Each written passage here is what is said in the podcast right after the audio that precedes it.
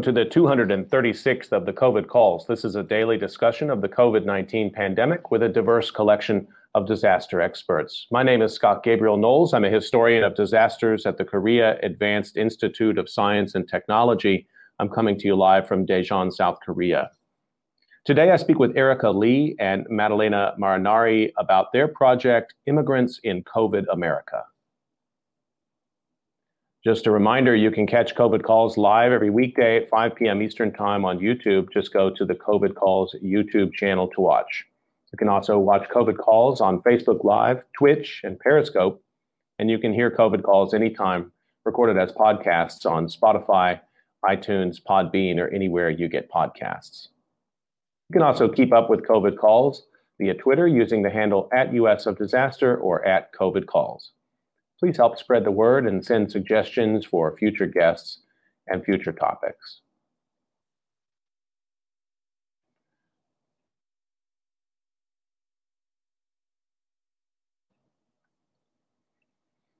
As of today, March 9th, 2021, there are 2,607,837 deaths from COVID 19 globally. That's according to the Johns Hopkins University Coronavirus Resource Center. In the United States, the present death toll from COVID 19 is 527,389. And in Brazil, the death toll is 268,370. A way to bring some humanity to the numbers, I've been reading a life story or a story of advocacy for those impacted by the pandemic in some way, and I'd like to continue that now.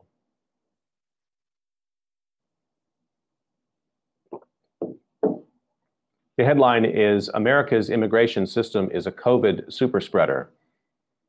This was written by Eli M. Cahan and was published February 26, 2021 in Scientific American. In her teens, Leticia Sierra realized that the future she had envisioned was out of reach. Sierra, who lived in San Diego, fled her native Mexico after suffering multiple episodes of sexual abuse before her kindergarten year. But since Sierra was an undocumented immigrant, she was not eligible for military service, which she'd need to afford nursing school. I was blocked from pursuing my dreams, she says. Two decades later, Sierra's future was inverted once again. After being pulled over because her then boyfriend was on the phone while driving, and after being searched without a warrant, the police found several tablets of Vicodin in Sierra's purse. A friend had given them to her for back pain. Within hours, Sierra was turned over to Immigration and Customs Enforcement known as ICE, and deported to Tijuana. Desperate to come home and be with my two year old son again, she said, Sierra found her way back to San Diego. There, she, like many undocumented immigrants, lived a quiet life one block off Main Street, cleaning homes with her mother and paying her taxes for over a decade. Things changed again on January 16th of 2020 that morning, after dropping her son off at the bus stop, Sierra found a dozen ICE officers waiting outside her home, undercover cruisers still running arrest warrant in hand. After she changed out of her pajamas, family watching, the officers cuffed her on the hood of one of the SUVs. Before she knew it, Sierra had been deposited at ICE's Otay Mesa Detention Center to await her immigration proceedings. And there she was, waiting when COVID 19 hit. During the COVID 19 pandemic, detention centers have ranked among the most dangerous settings in which to live and work. Since March of 2020, ICE facilities have experienced some of the worst outbreaks of the virus. As of February 24th of this year, 2021, when this article was written, some 9,569 detainees in total had tested positive for COVID 19. About 10% of those tested have had the virus, a figure which was 17% higher than the general U.S. population. In the time since ICE began testing its detainees, a detainee has died of the virus nearly every month. This amount of suffering did not have to happen. These statistics, as they stand today, were not an inevitability. Rather, since March at the federal level, ICE has enacted policies inconsistent with Centers for Disease Control and Prevention guidelines. While conducting while conducting arrests and raids that run afoul of public health recommendations. And at the facility level, ICE subcontractors have treated detainees with cruelty and callous disregard while simultaneously evading local health departments' recommendations and offers for help. First step ICE could have taken was to release detainees, especially those with medical conditions making them vulnerable to the virus. Indeed, early modeling studies predicted that even amongst the most optimistic assumptions, without widespread release of those under custody, detention centers would be a setup for disaster. However, as of late February, ICE had released only about 3,500 detainees vulnerable to the virus. Meanwhile, tens of thousands remain in government custody. In lieu of reducing detainee populations, ICE and its subcontracted operators could have constructed physical safeguards and instituted hygienic protocols within facilities to reduce the spread of the virus. Much as inherent challenges to containment of infectious diseases exist in crowded detention centers, as they do in other carceral settings like jails and prisons, and congregant facilities like nursing homes and rehabilitation centers. Theoretically, these settings are amongst the most amenable to strict precautionary procedures. Yet clear inaction by ICE and its for-profit subcontractors has allowed the virus to run rampant. Since the outset, physicians have noted inconsistencies in ICE infection management policies that significantly differ from those set forth by the Centers for Disease Control and Prevention, the CDC. These include policies for intake monitoring, grouped quarantine, and social distancing that failed to meet CDC guidance. The result placing further stress on a system teetering on the verge of disaster and putting detainee lives at risk. After an officer at Otay Mesa contracted COVID 19 in March, staff began wearing protective equipment. This is in 2020, but detainees didn't receive masks for weeks. And those who ripped sleeves off t shirts as stand ins for the real thing were put in solitary for vandalism. In April, in order to receive masks, detainees were required to sign a waiver saying it wasn't our fault if we got sick, Sierra said, while they were verbally accosted with ethnic slurs. By the May of last year, detainees were getting sick left and right. Sierra herself developed a fever, headache, severe fatigue, and blisters on her mouth and legs, but were denied tests since they did not meet criteria for COVID 19, Sierra said. Detainees with psychiatric symptoms, including a peer who seemed to be hallucinating, were put in four point restraints. On May 6, 2020, Carlos Ernesto Escobar Mejia, a detainee living in the dorm next to Sierra, died of COVID 19. They treated us like less than animals, Sierra said. Every night, I worried that I wouldn't wake up. As all of this was happening, emails obtained by immigrant defense advocates and the American Friends Service Committee indicate that officials on the other side of the bars were rejecting, ignoring, and avoiding San Diego Public Health Services recommendations, the SDPHS, San Diego Public Health Services. That's the acronym that they use. Internal guidelines addressing PPE use established on April 1st did not require masks for staff or detainees in most circumstances allowing officer discretion based on their scope of duties and as feasible.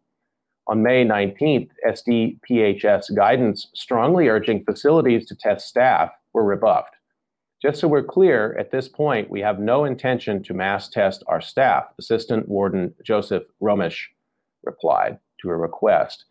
It took until September 21st for the facility to discuss its COVID containment plan with SDPHS. It took until September 23rd for the facility to collaborate on testing.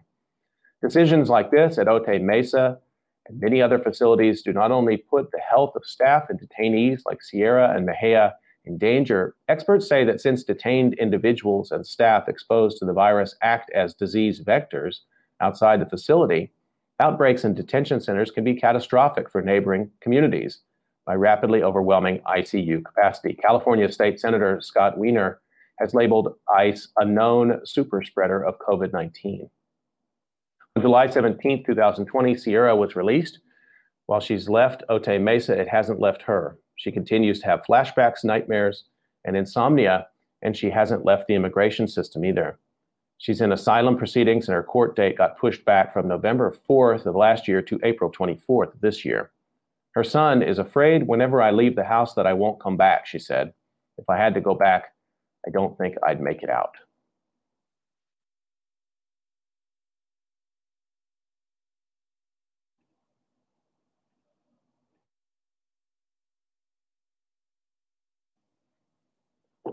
Okay, let me introduce my guests for today.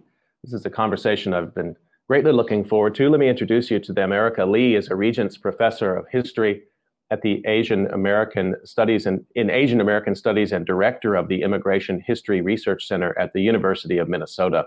Recently elected to the American Academy of Arts and Sciences, she's the Vice President of the Organization of American Historians and author of four award-winning books, including most recently The Making of Asian America: A History and America for Americans, a history of xenophobia in the United States.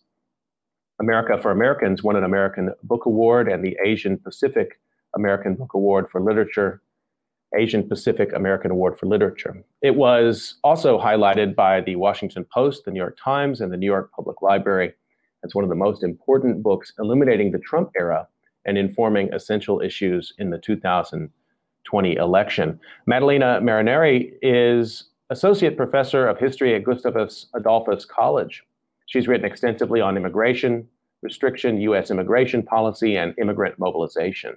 Her book, Unwanted Italian and Jewish Mobilization Against Restrictive Immigration Laws, 1882 to 1965, came out in 2020. And this book explores Italian and Jewish mobilization against immigration laws from 1882 to 1965.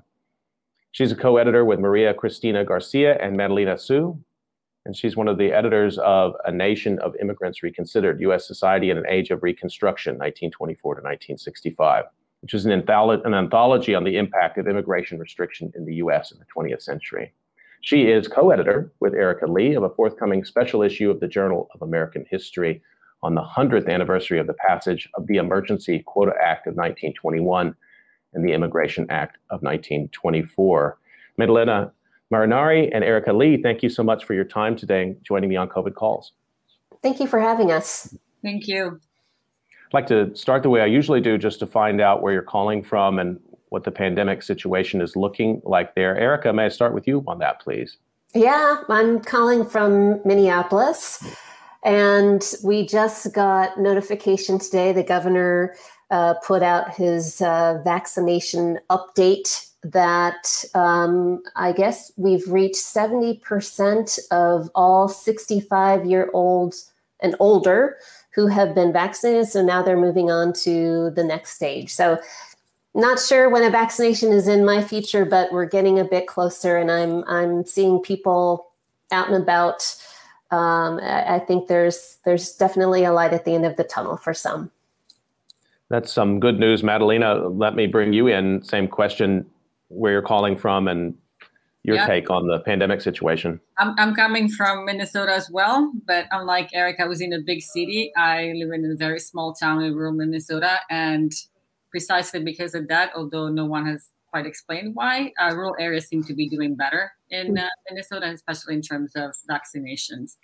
I am hopefully waiting, eagerly waiting for my turn, which according to the map that we received today, it's probably not going to be until the summer. But I'm glad that everyone else is getting a vaccine. Uh, Maddalena, just to follow up a little bit, what's been the situation on your campus then? Have you been able to go back to campus or students were there throughout sheltering in yeah, place? So we have been um, on camp, except for the first two weeks of each semester, we've actually been on campus. I teach hybrid. Uh, most of us teach either hybrid or online. And so I meet, I see my students at least once a week uh, at least so far, everyone seems to have uh, well be, be well behaving. we actually don't have a very high um, caseload, so hopefully it stays, it stays that way for the next two months, and then summer break is here. Uh, Erica, I just wanted to get an update from you on campus life there, particularly in big cities. It's been very hard um, for universities, I think, to manage the flow of students in and the impact that might have on neighboring communities. How has it been going there? So it's interesting because we get messages from the administration, um, and it's it's there's a lot of plans, there's a lot of protocols, there's a lot of information. I have been teaching remotely all year, um, and so uh, that's been going well. But then when I do talk to undergraduate students and, and ask them, they'll say that I know more people who have had COVID who ha- than those who have not.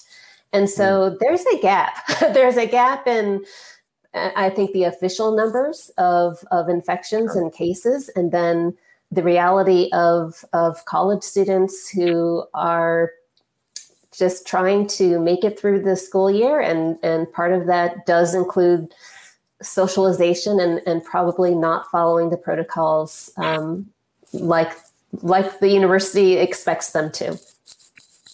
Well, you both you're both busy scholars ordinarily, and then COVID has um, you've been extraordinarily productive in this time with a new project together. I'd like to start by asking you just a little bit about um, your prior work, your work before the pandemic year started. And Maddalena, let me ask you first because I'm particularly interested to see how you see that work now in light of the pandemic.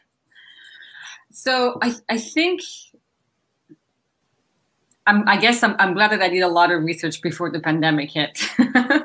but for Erica and me, I think I distinctly remember having this conversation in uh, the fall of uh, 2016 when um, the election had happened and we all sat around the table worrying that immigration might be coming to the forefront. And so we actually put together an immigration syllabus. Uh, we crowdsourced it so that it would be open source for everyone.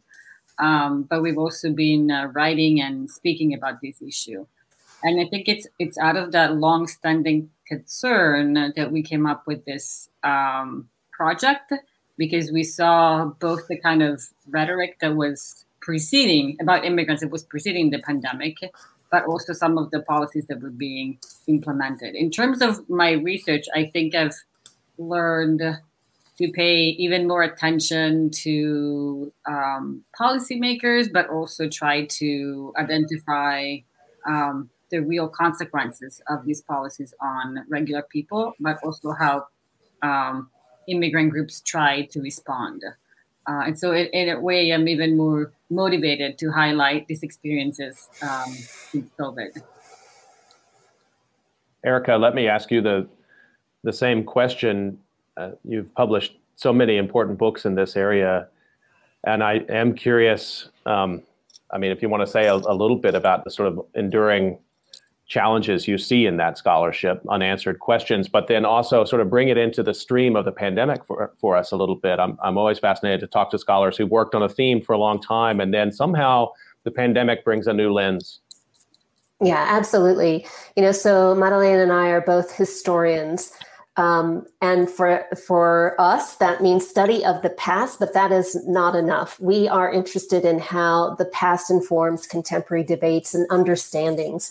And so we've be, we are part of a, a, you know a new generation of scholars who are really responsive, like Maddalena suggested um, or, or talked about. We we were responding to the 2016 elections and the projected, and then it came true. You know, massive changes in immigration, and similarly with the pandemic, uh, Maddalena and I knew, you know, that the emerging research was already showing that um, Black, Indigenous, immigrant, refugee, other people of color communities were, were already being disproportionately impacted by higher infection, higher uh, risk to infection and then infection and mortality.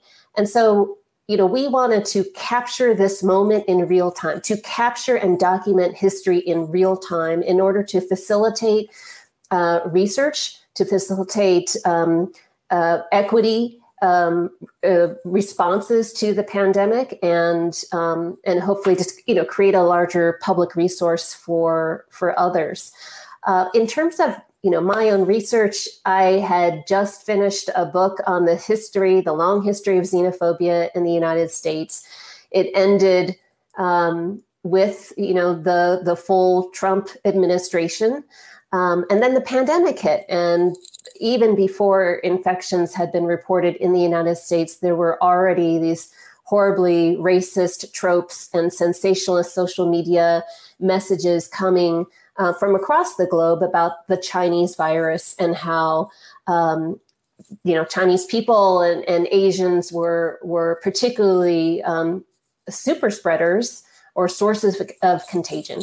Um, and I had a pit in my stomach um, thinking, you know, that it was just really going to be a matter of time until uh, we saw the impact here in the United States. Unfortunately, it's been much worse than I could have predicted. We're looking at over 3,000 anti Asian hate incidents in the past year with no signs of this letting up. So, this has absolutely impacted uh, uh, my research, um, but also it's directly impacted um, the community from which I'm from.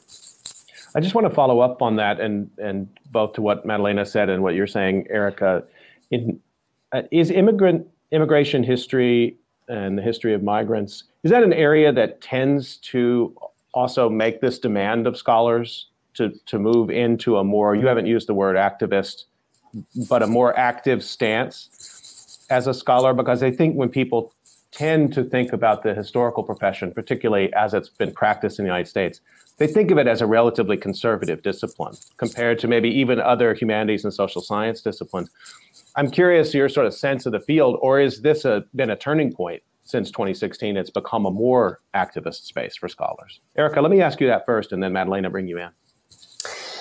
I think scholars of migration have always been um, at the forefront of advocacy work um, and been involved in public conversations and policy debates. The generation of scholars ahead of ahead of us were certainly part of those um, those political discussions.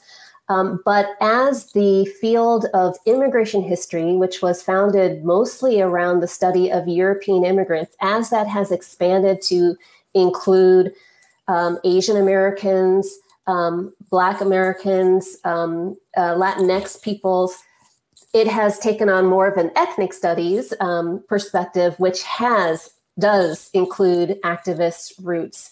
Uh, and so I think that's part of the trend in the scholarship. But I do think that something did change in 2016, where I think it wasn't just immigration historians; it was it was climate uh, climate scientists, it was um, it was feminists, it was it was so many different um, groups and, and scholarly communities that um, wanted to combat disinformation and to um, to play more of an advocacy role. Um, but immigration historians, I, I, think I'm proud, you know, to have been part of this um, part of this movement. Maddalena, let me just bring you in on that on that same question um, around sort of the the temperament of that um, of the discipline and the and the subfield because I think you know your reaction and we're going to turn here in a second to talking about your project you're working on together immigrants and COVID America that to me seems like the kind of thing I wish we had had in every subfield in history coming into the pandemic. That we're having to build these things in real time um, seems to me incredibly difficult incredibly necessary.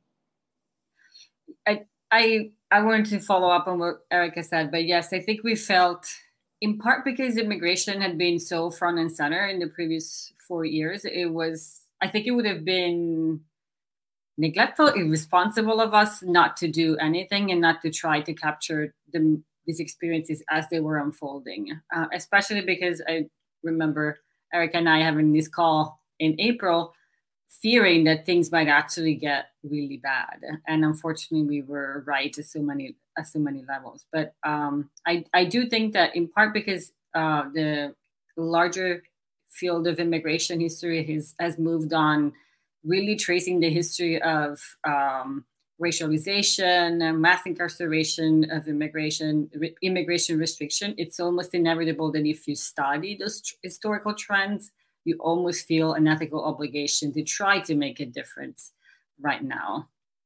Uh, and so I think a lot of us have um, participated in amicus briefs, for example. Uh, we have talked to anyone who wants to listen, trying to give a, a historical perspective. Um, and but also, I think the other piece of this that was really important for us was to humanize this issue because around immigrants, refugees, and asylum seekers because the last four years have really dehumanized these populations. Um, and, sorry, go ahead, Erica. No, I wanted to make sure you were finishing. I'm done. I'm done. Go ahead. I'm sorry. Um, I I just wanted to add one more um, important piece of context. Both of us are calling from Minnesota. Um, and of course, over the summer, we are the the match that lit the fire around a global reckoning over race and racial disparity, racial justice, racial equity. Um, and I think that for us, many of the emerging um, projects like um, the Atlantic's COVID racial data tracker or um, Harvard University did a, a, great guide on Black America and COVID 19. Um, these were some of the projects that helped inspire us to to do the same. Um, so I think there's you know there's just many different um, um, sources, you know, uh, sources of inspiration for us. But I, but I did want to, you know, make sure to mark that, um, you know, for us here in Minneapolis and Minnesota, the police trial of, you know, Derek Chauvin and the George Floyd murder is, is happening right now, uh, and this has um, certainly been a, a factor in uh, the way in which um, we have developed this project, but also how we approach approach these issues of, of equity during the pandemic.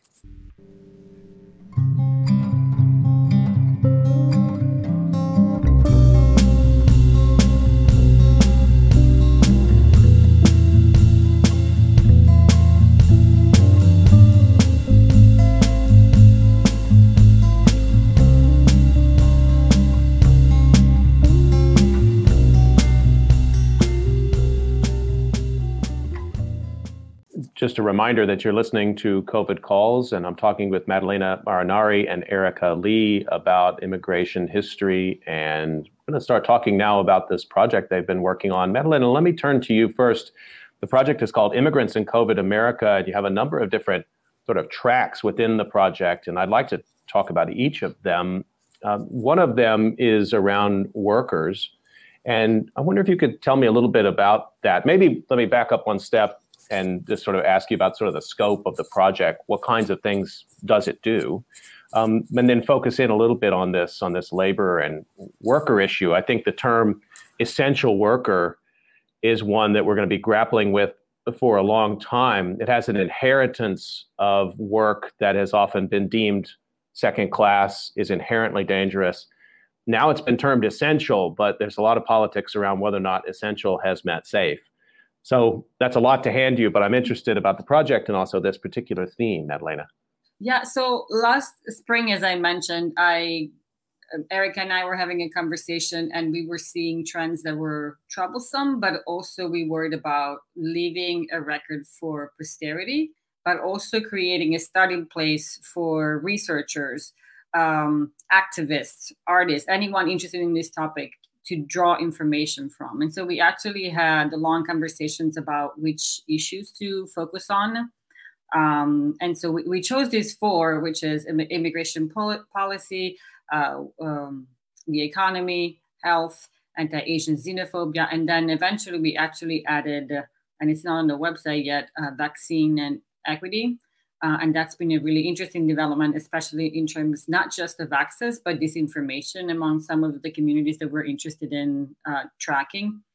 Um, and so we expected that the immigration uh, section would be extensive, um, but tracking how many little changes the Trump administration carried out in the name of COVID was both interesting and demoralizing because uh, essentially immigration policy brought um, any kind of immigration in the United States to a halt because there was not an aspect of immigration that was not affected by it. And so that's when, if you follow the story, you realize that the pandemic became an excuse to carry out an agenda that had been there all along, but and it gave an opportunity essentially to do that. And I think undoing the damage. I know there is a lot of about that in the media right now. Undoing the damage that has been done uh, in the last few years, but especially over the last year, is going to take a long time, especially because it has created certain um, ideas about what immigrants, refugees, and asylees uh, should do, should expect, or uh, their the kind of rights they're entitled to. Um, and so, really, we wanted a depository, a collection, a curated collection of different kinds of sources, um, multimedia, but also a short description so that people can access and use the information for whatever purposes it serves them, right?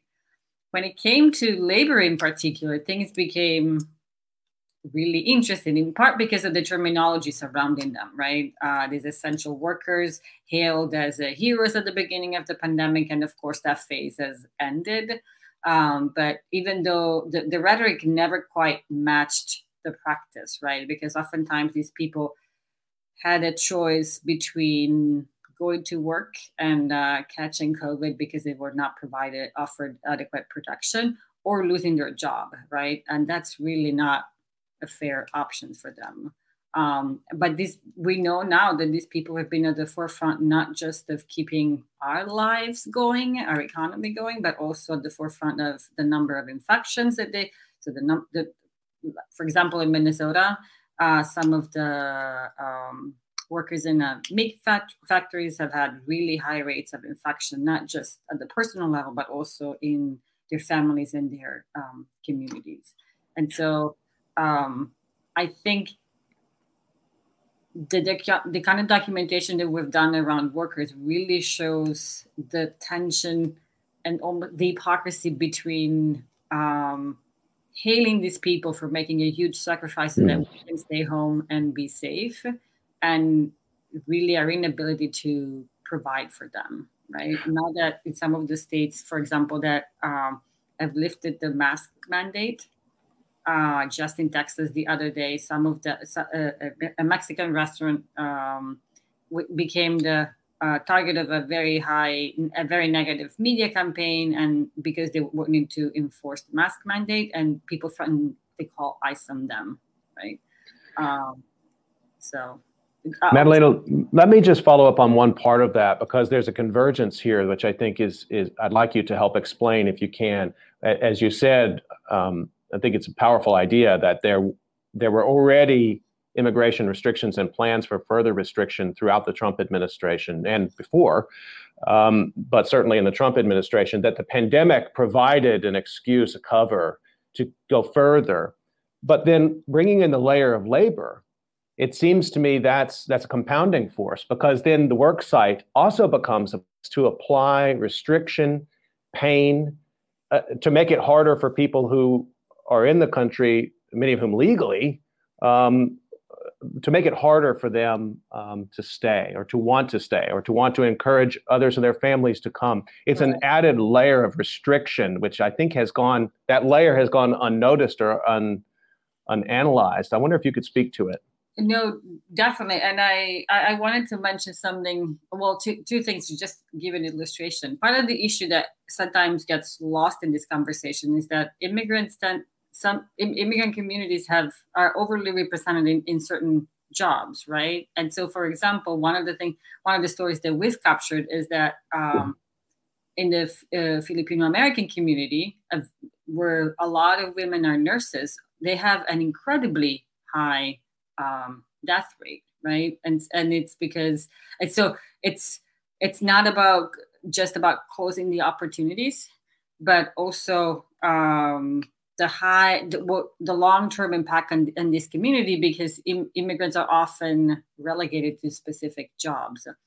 I think in, in terms of policies um, i this is the first time in a hundred years that i can think of where the administration actually believed that families should not be together should not be allowed to reunite right? Um, and the pandemic really gave them an opportunity to carry that forward just for uh, not just for uh, in, immigrants were both legally and illegally in the country. But there is also I, I guess a little piece of good news.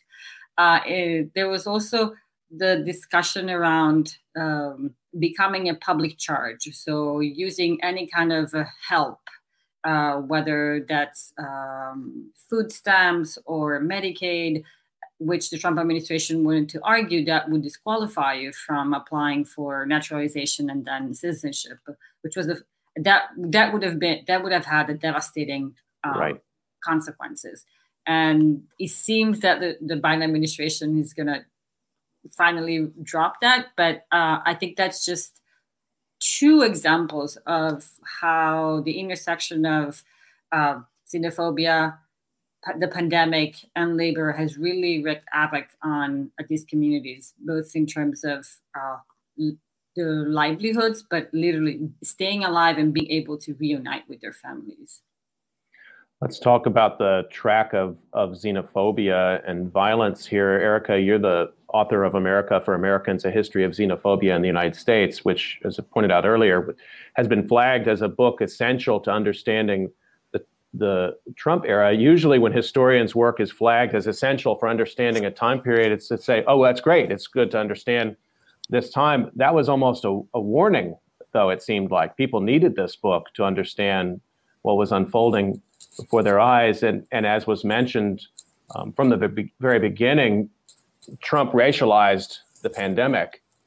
And then rather than letting it drop, that became a big part of his electoral strategy. I wonder if you could take us again. You said you felt a pit in your stomach when this started to unfold. Talk to us a little bit about that book in, in light of the year. Mm. yes, um, right. How, how to make a really depressing topic even more depressing. Even worse. Yeah. Um, right. That's that's you kind know. of my job on this podcast. So thank right. you for helping. That's right. Right. You know, there's a there's a couple of trends. One is the long-standing history of of connecting immigrants with disease, whether it be Italians or Jews or even Germans in the 18th century. Um, but there is a really deep and enduring history connecting and racializing Chinese people in particular as sources of contagion. They're great example, not great. There are very telling examples in our history, uh, including the 1900 bu- 1900 bubonic plague outbreak in San Francisco, where where Chinatown was essentially quarantined.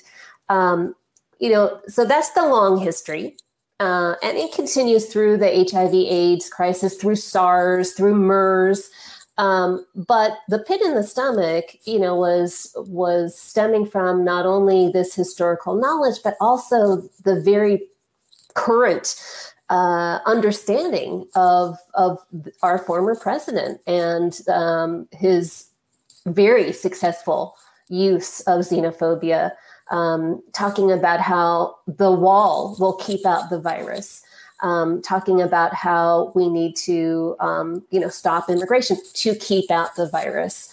Um, so, you know, what happened again, even before infection rates uh, rose in the United States, was a, was a global um, anti-Chinese uh, sentiment that is deeply rooted in, in many uh, countries' histories. Um, but that really caught fire in two ways. One is with um, President Trump and many conservative lawmakers' consistent and unabashed use of the terms China virus, Wuhan virus, Kung flu, very strategically um, to inflame, to deflect attention at the federal government's mismanagement of the pandemic. And then also the role of social media. You know, researchers have been able to track that every time the president used one of those terms, it would get retweeted 800% more. Um, and so this was the, you know, in those early months, this was the dominant way in which Americans came to understand the virus as a foreign thing, as something from China, and as something that was China's fault. Um, he doubled down on that message during the the election, um, and and in that way, you know, continued to use that same divisive political rhetoric, the demonization, the um, the incitement to um, to violence that we then saw um, on January sixth for Asian American communities, not just Chinese but for Asian and Pacific American communities, the, the result has been um, disastrous. The, the number and very well um, uh, reported um, number of hate incidents has been um, nothing like we've seen before. Uh, 1800% then a rise than the year before. In some places like New York City, a 2600% increase. Um, so this really is a, a crisis. And the there, you know, there are very there are many tragic aspects to this, but one is the the further um, tragedy that this places on, say, Asian American Pacific Islander healthcare workers who are already, you know, placing their lives at risk. They're at the front lines. They're disproportionately um, impacted and part of our public health response, who then face anti Asian discrimination as they're going to work or leaving work. And then the other aspect is how xenophobia generally um, has made it much more difficult for contact tracers to um, to trace the chain of infection amongst immigrant and refugee communities who are fearful of what the government is going to do with that information. And now we're seeing reluctance um, to to get vaccinated. So, you know, one of the things I always like to point out is that xenophobia is not just something that targets immigrants and refugees. It actually impacts and hurts all of us. And there's, you know, no better way of of seeing this than in a pandemic when we need to contract trace and now we need to vaccinate everybody. This is uh, just a real shame, and it didn't have to be this way. It it just multiplied the the disruption and the cost of lives um, of the pandemic even more than than it had to. It, it's it's I think just a real tragedy. I want to underline that connection you're making there, and thank you for making it. And I'm learning from you in the way you're articulating it, which is that if you just try to put xenophobia in a box and say this is one phenomena of the pandemic year, you're going to miss a much broader phenomena which has real health impacts one of my concerns is that those health impacts, and probably comes back to your project, are very poorly documented. So we have these sort of aggregate statistics, and we have, you know, maybe as the this year goes on, we'll get better um, statistical accounting from the agencies we usually turn to to trust in that regard. But these kind of things you're talking about, impact on Asian American and Pacific Islander um, health worker communities, fear uh, that people might have just going to the supermarket or going to the street or going to the health clinic. Those are health impacts which are embedded within this culture of hate and violence. I don't know how you untangle that. It's more of a statement than a question, but I, am wondering how you approach that or what your sort of how this project can be an intervention in that regard, because I think we need it. I mean, I think you you put it very uh, very well. You know, we um, we've realized the pandemic has made us understand that we are more connected to each other, that our well-being is more dependent on each other than we ever could have imagined. When you don't wear your mask, that puts me at risk. When you're not vaccinated, that puts me at risk. And if there's some other so- socio-political force that is um, hindering you from from going to the health clinic, from getting vaccinated, that puts me at risk. So, you know, if it takes uh, an appeal to our selfish um, desire to stay healthy, just ourselves, if that's what it takes to to combat xenophobia, then then you know I'm all for it. You know anything that can um, break down some of these barriers and walls, but then hopefully have a longer lasting impact. Uh, you know after the pandemic gets more contained is is what the goal should be. Erika, just one more follow up in what you're saying, and then Maddalena, I want to come to you and find out a little bit more about some of the stories that have been generated in this project. But um, I don't like to give Trump too much credit. But I have a causality question for you, Erika, because you know I think back to September 11 and the wave of anti-Muslim hatred that swept across the United States with with real violence, not just words. And I think you could go back and look, and if you read Bush closely, you can find some some catalyst, some catalytic language, but nothing in the order of what Trump has done.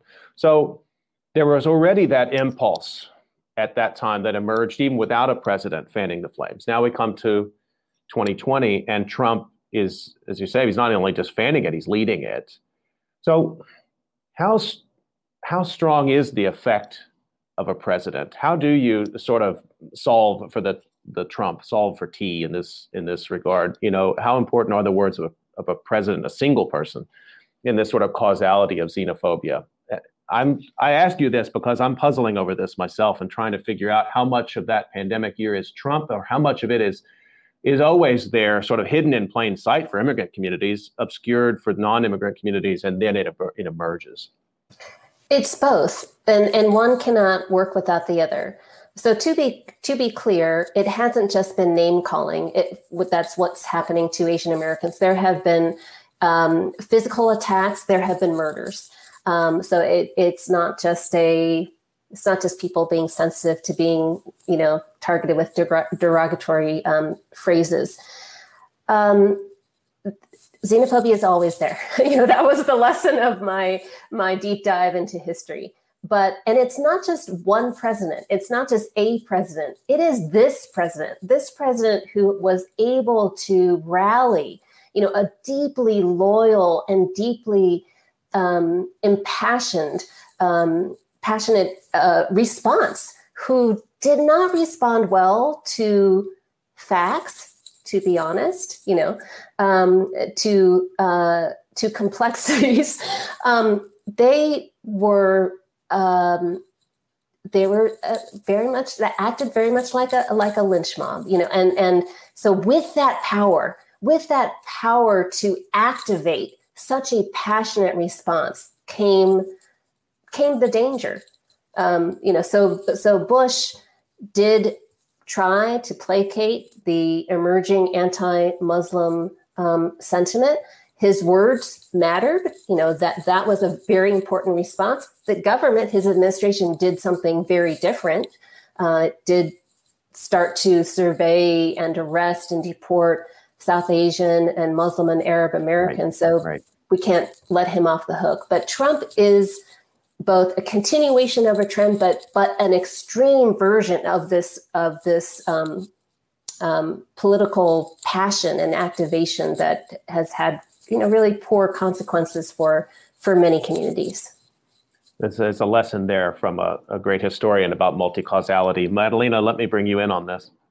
I was I was gonna say that it, at the same time it also shows the fragility of our democracy, right? That one person um, could tap into these deep-seated strands of xenophobia that have over a century's history, right? Um, I think one big lesson that um, I often think about what, what do I want people to take away from this um, project, uh, and perhaps my my biggest hope is that we can't move past COVID, January 6th, the racial tensions of this past year without really admitting that we have a problem, right? Uh, and without recognizing the history behind this um, racial injustice, behind the unequal treatment, um, and quite frankly, the, the willingness to ignore how this um, virus is devastating some communities more than others, right? Um, we we can't just once we're all vaccinated and we're going to come back to normal, whatever normal means. We can't just say, okay, let's move on. Um, these things are all interconnected, and we're they're going to repeat themselves if we don't acknowledge that they didn't come out of nowhere, right? Uh, my students always like to say history repeats itself. It's like that's not true. It builds on itself. We got here mm-hmm. for very specific reasons because things happen in the past. And if we keep ignoring that, um, we are bound to repeat these mistakes. Maddalena, let me let me just stay with that for a second because I share your concern that, and it's a it's a bind that we find ourselves in. That the vaccine is going to save lives. No, we want that obviously. But I'm I'm very worried, and the United States has a terrible history of this, that when as a disaster reaches some point of closure, usually when it falls off the front page of the newspaper, it's not commanding as much media attention. There's a desire to not only sort of push the history aside, but rewrite the history or unwrite the history so that th- these kinds of concerns we're talking about this conversation don't become as important as we look back as they as they look to us now. And I wonder again, I mean, your project, Immigrants in COVID America, is an intervention in that space. But what else could be necessary? I mean, I'm, I'm thinking about K through 12 curricula here, other kinds of spaces, which are also part of democracy, democratic mm-hmm. action, um, where we won't let go of this right. moment. I agree with you, a reckoning is necessary, but I'm not sure what form it takes, and I'm worried that time is slipping away. Well, I'm, I'm going to be selfish. Bring back the humanities, especially history, right? Uh, I mean, part of the problem, uh, I don't mean to be obvious, but killing the study of humanities, defunding them, is a problem, right? Because studying history is not just about learning facts and names and dates, it's about gaining critical skills and analytical thinking. And quite frankly, questioning authority, right? Uh, and not trusting what everyone, what anyone tells, you know, even the president of the United States, right? And kind of saying, okay, what are what's what are the motives here? Why is this rhetoric anti-immigrant rhetoric being used right now? What is it that we're not being told? How is it being deployed? Uh, I, I mean i think education is definitely a centerpiece of this.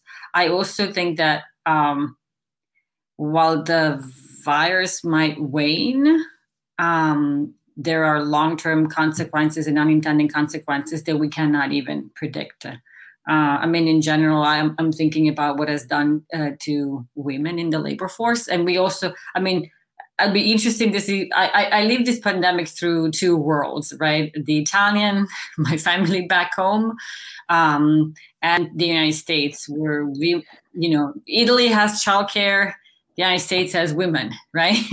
I mean, if this doesn't create some momentum to create some childcare and help for families. I don't know honestly what will. And I think the communities that Erika and I have been tracking are even more victims of this inequality in terms of childcare, uh, healthcare um, access. That uh, and so I, while I I think that there is going to be um, the sentiment of going on of moving on and leaving this behind us. As historians we just cannot let that happen. Um, and i hope right that um,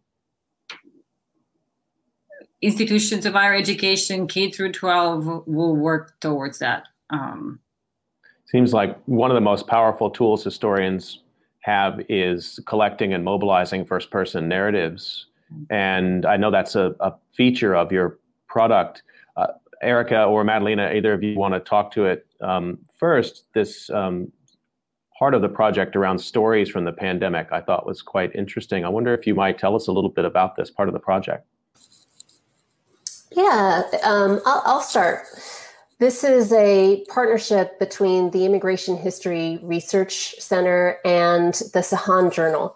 Um, Sahan Journal is a nonprofit digital uh, news um, organization based in the Twin Cities that has a sole mission around reporting on immigrants and refugees. They are a really phenomenal resource, and we've been so pleased to be able to partner with them and highlight some of these stories from the pandemic.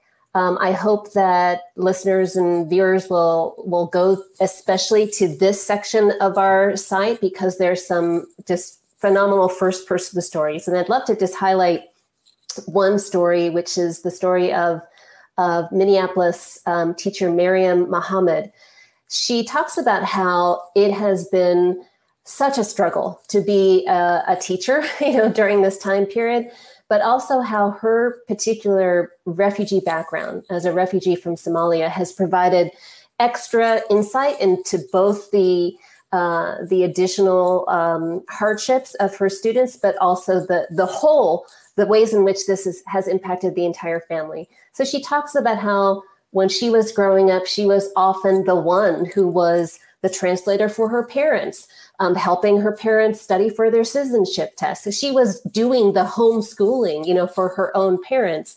And when she is online with her students now, she is seeing how her, you know, young students are struggling on their own, how the elder siblings are taking the role of the parents and helping with the homework because the parents are essential workers and are not at home um, to, to do that work. And so she's she sees this in both the inequality, you know, of the situation for for her students, but also um, it reminds her of how, um, you know, for, for, immigrant and refugee students, the whole educational process in the United States has been one of, of inequality mm-hmm. even before the pandemic. Um, she's doing her part. She also has written two um, children's books to help shine a mm-hmm. light on the Somali um, refugee experience. Um, and so this is just one of the stories that that we're highlighting to examine the impact, the really varied impact of the pandemic on on immigrants and refugees. Maddalena, did you want to uh, contribute one or, or, reflect a little bit on the sort of power of these first person narratives in the project? I think that's going to be crucial. That was always part of um, idea. It's like we want to track the coverage, but we also want to bring uh, stories. Personally, I plan on uh, using um, immigrant stories, a template that professors can use in their classes to, in every single class I will teach, to document immigrant stories through the pandemic. Uh, I, I think this is the only way not to forget, but also to uh, keep these experiences alive and create a record for future um, researchers as well. So just uh, we're almost up on time, and I want to just give you each a, a, chance. We've covered a lot of ground here, and I can't wait to dive more into this project myself and use it with with students. Um, anything else you wanted to highlight? And what, how long you see? What's the time horizon of this project? I assume it goes beyond COVID. There's so many of these interesting, sort of important archiving in the moment projects and they've got COVID in the title, but I can't help but wonder, you know, they're going to have to go beyond COVID because COVID is a disaster with no clear end in sight. Erika, how are you thinking about the next phase of the work? The project, as it exists online right now, covers the first six months of the pandemic. In the next couple of months, months we're going to update it so that we're covering the first full year. And then beyond that, Scott, I'm just not sure. I'm not sure whether we've got the capacity to keep on going. But you're absolutely right. You know, this is. Um, you know, I keep. I remember. we all remember in December of 2020 when we were all saying, "Oh, we can't wait until 2021 when things get back to normal." Right. And um, you know, that was naive, obviously.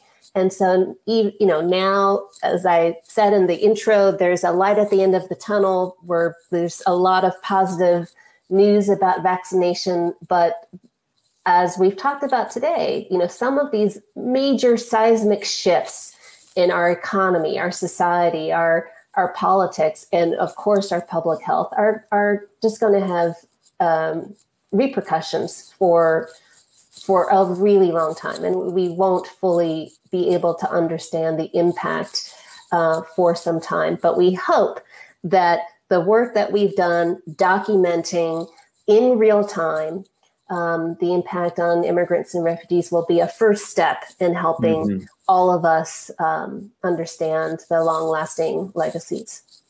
Maddalena, the last word to you, uh, it, it come back to a little bit full circle where we started that as historians become active in interpreting the now, while I also do the other work of interpreting the past, it's doubled your workload, um, but it's crucial. Your sort of final thoughts about this project as it goes forward.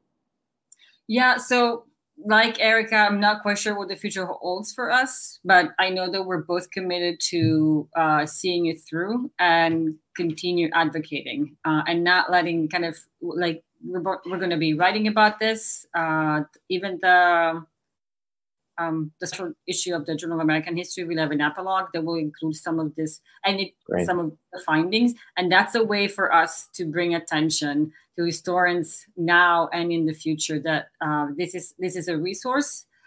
But I also my my biggest hope is that uh, we continue contributing personal stories hmm. um, because those are often the ones that get lost or purged from the record. So, if nothing else, that is something that I am committing myself to doing in the copious amounts of time I have, of course. But um, absolutely. Thank you. Just a reminder you've been listening to COVID Calls, and you can catch COVID Calls live every weekday at 5 p.m. Eastern Time. And a programming note we will be having more COVID calls also at 5 p.m. Korea time uh, coming up in the in the weeks to come. Tomorrow, 5 p.m. Eastern Time, I'll be talking with historian Chris White and his project, uh, the COVID in Appalachia podcast. So please do join me for that. And I just want to thank my guests today, Maddalena Marinari and Erika Lee, for this really insightful hour. Thanks for all the work you're doing, and uh, we really appreciate your time today. Thank you, Thank you so much. Thank Stay healthy, everybody. See you tomorrow, 5 o'clock thank you